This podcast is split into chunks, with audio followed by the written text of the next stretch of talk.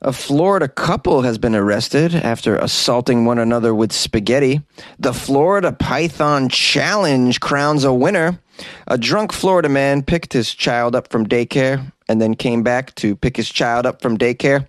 And a Florida woman is arrested and removed from an airplane for unruly behavior and other incidents. These are the weird stories for Friday, and they're all from the state of Florida, because it's Florida Friday here on Weird A F News, the only daily weird news podcast hosted by a comedian and the only daily weird news podcast that features Florida Friday. I have some weird stories from one state. Here we go. Those bizarre stories you hear about all the time that seem to only happen here in Florida. I know, right? Can't make this stuff up. It is just one of the many wacky news stories out of Florida. Why does the Sunshine State consistently produce such strange news? But what accounts for all this bizarre news? Is it the weather? Is it the people? Florida is full of the crazy stories. A Florida man and Florida woman are arrested after assaulting one another with spaghetti. A Florida man and woman couple took a trip to the jail after a domestic altercation ended with the tossing of some saucy noodles. Ooh, there's a photo of the noodles. Yeah, they look delish. Some saucy noodles. Why would you throw these? What a waste. Oh, the parmigiana. It all looks so delicious. And I'm sure it was a big mess. And it might have even hurt because it looks like it might be some steamy spaghetti. According to the police, here's what happened. forty-five-year-old Stephanie and thirty-five-year-old Adolfo Rivera. Oh, what an amazing name. Adolfo Rivera. They were arguing. It led to a physical confrontation, as they usually do in Florida. Can't just have an argument in Florida. It has to lead to either a food fight or somebody being slapped or probably a weapon of some sort, and they don't have a permit for it. The officers say that both suspects and victims, which in...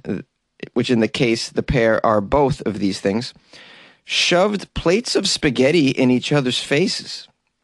Was this at a restaurant? I want to I want to imagine it was at a restaurant, an old Italian restaurant. I hope they didn't spill that Cabernet. When the police were called to the couple's residence, oh, it's a residence, in Clearwater, they were both covered in spaghetti upon the officer's arrival. The arrest affidavit states that alcohol was a factor in the pasta mayhem. The article actually says pasta mayhem.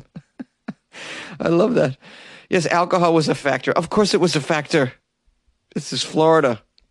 Did you blood test them? There's going to be other factors, I think, if you blood test them. According to the Pinellas County court records, forty-five-year-old Stephanie was arrested back in October after stabbing Rivera in the arm with a loaf of bread during a dispute. I'm kidding. She stabbed him with a knife. This is a, this couple's trying to make it work, guys. They're trying to make it work. Like, let's just, can we put away all our differences and put away all our knives and have a nice Italian dinner and see if we can make this work? Nope. The Florida Python Challenge crowns a winner. This story is out of the Everglades, a very dangerous place in Florida, but not as dangerous as a Florida Walmart. A pair of snake wranglers were among a handful of people to win prizes for competing in this year's Florida Python Challenge. Oh, what's the Florida Python Challenge, Jonesy? Good question. It's where people try to catch as many pythons as possible within a specific time frame.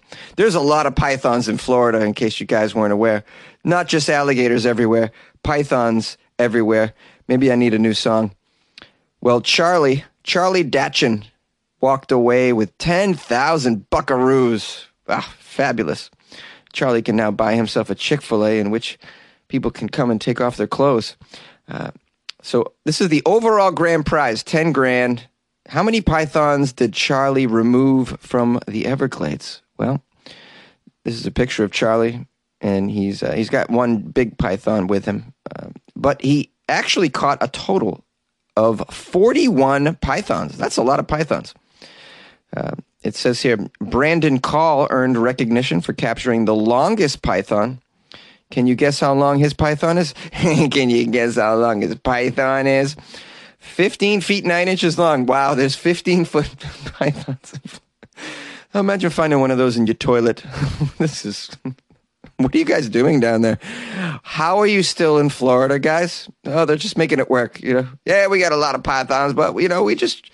What we do is we just wait for the Python Challenge and uh, see if we can win that ten grand. Meanwhile, we just, we watch our backs, guys. We watch our backs. We carry a stick.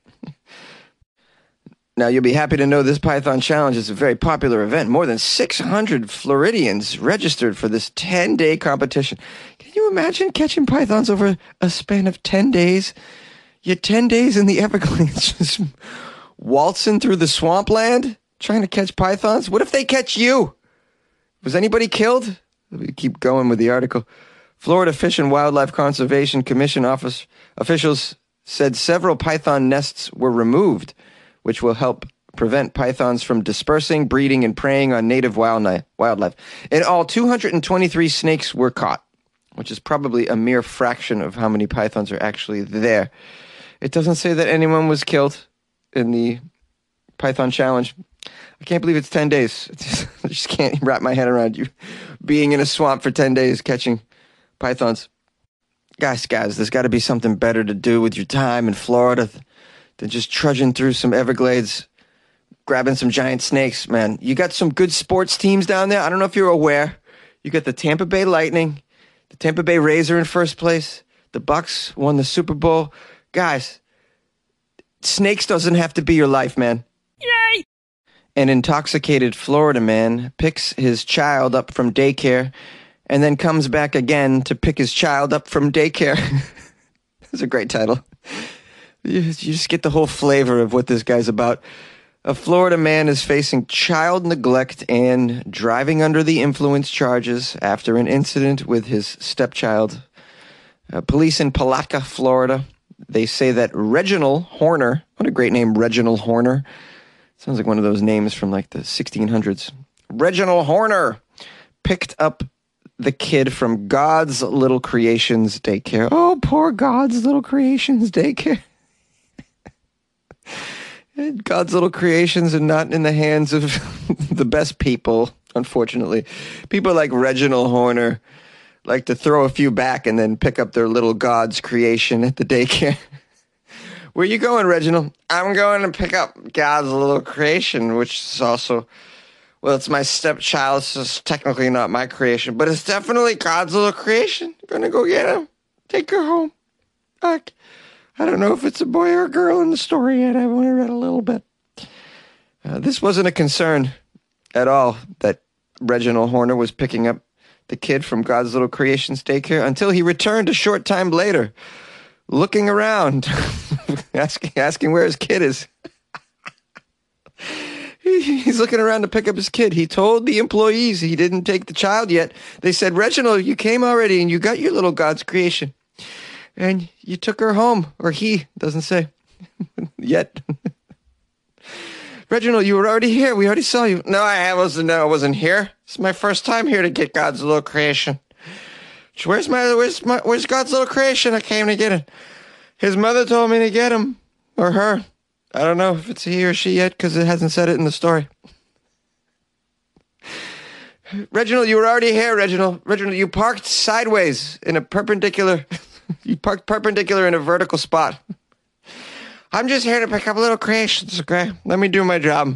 All right, his mother's going to be very upset if I don't get the child home on, on time.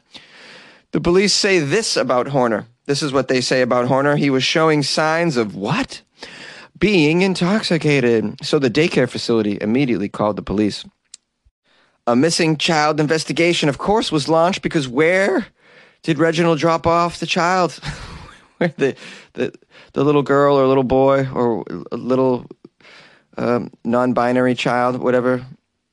Whatever God's little creation is in this story, they don't say.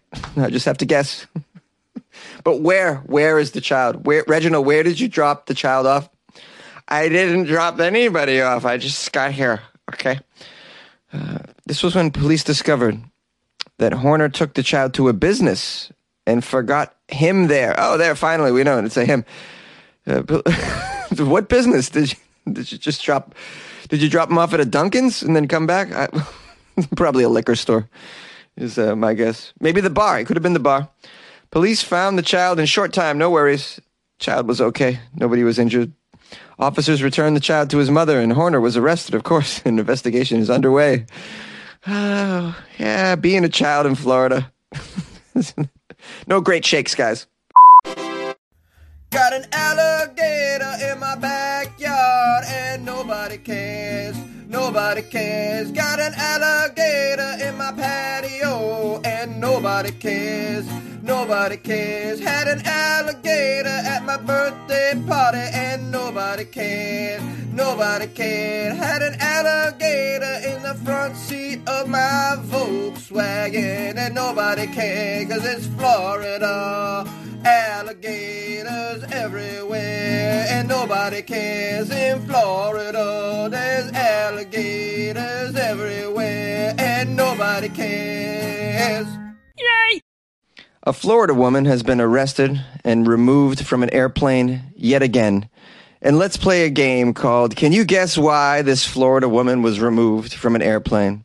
Your choices are A, refusing to wear her mask, B, exposing herself, or C, procuring drug paraphernalia.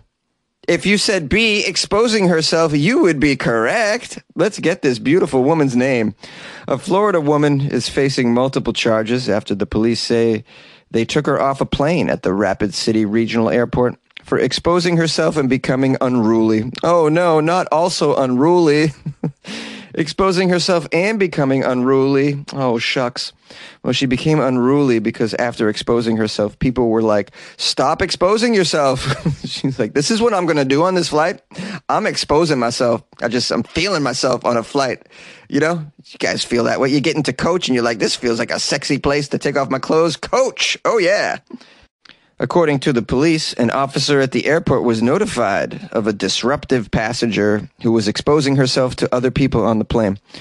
I wish there was a video of this. I want to know how she went about exposing herself. Was she wearing a little dress and she just lifted up? Hey, over there, twenty-two B, look at this. What? Was she just, just started unbuttoning her jeans, just pulling them off? How did this go? Was it just the shirt? She's like, I'm just going to take the T-shirt off. Do you guys want to see me in my bra? Hello? Want to see me in my bra? Can I get some more liquor, please? The police report also indicates that you could smell that she had been drinking alcohol. Yeah, you could probably just see that she had been drinking alcohol. No need to get close. You could just look across that plane and say, oh, that one's drunk. Yeah, the one without her clothes. That one. The one who just threw her clothes in the passenger's face behind her. That one, I'm guessing, is drinking. No need to smell a Floridian, guys. I, I don't recommend it at all. At all. Don't be smelling Floridians.